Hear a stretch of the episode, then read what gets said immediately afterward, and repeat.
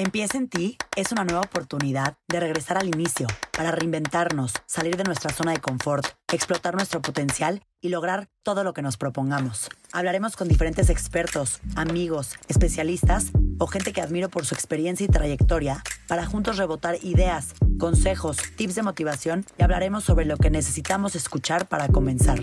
Soy Paola Zurita y en este espacio te invito a escuchar, relajarte y trabajar en ti para lograr tu mejor versión. Porque todo lo que hagas en la vida empieza en ti. Hola, hola a todos, ¿cómo están? El día de hoy les hice esta actividad con la que podrás convertirte en un observador de ti y crear conciencia sobre el ego para saber cómo transformarlo en algo positivo.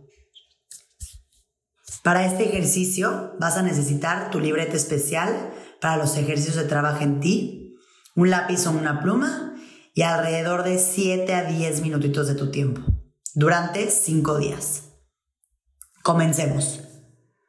Número 1. Identifica tu voz interior. Este paso es fundamental para entender y reconocer el ego. Para lograrlo, regálate de 5 a 10 minutos al día durante 5 días y reflexiona sobre esa vocecita que constantemente escuchas en tu cabeza. Todos, absolutamente cada uno de nosotros tenemos esa vocecita, solo nos tenemos que dar el momento y el tiempo para encontrarla y para escucharla. Pon atención para descubrir si viene desde un lugar de miedo, si piensas cosas como no soy suficiente, no podré lograrlo, me hace falta algo, o si viene desde el amor, desde la paz. En tu libreta, haz dos columnas y escríbelas dividiéndolas en dos desde el miedo y desde el amor. Identifica a lo largo de estos cinco días cuando esa vocecita habla desde el lado de la columna del miedo y cuando esa vocecita habla del lado de la columna del amor. Analízalo y aprende a escucharla porque ahí está. Número dos, haz conciencia. Para saber en dónde se encuentra el ego, en tu libreta escribe una experiencia que te haya marcado durante tu niñez o adolescencia o algún recuerdo que tengas muy muy grabado y que te haya marcado de alguna manera y por la que sientas miedo, desconfianza o vergüenza. Trata de identificar este sentimiento a partir de lo que escuchaste en el episodio ayer con Gabriel.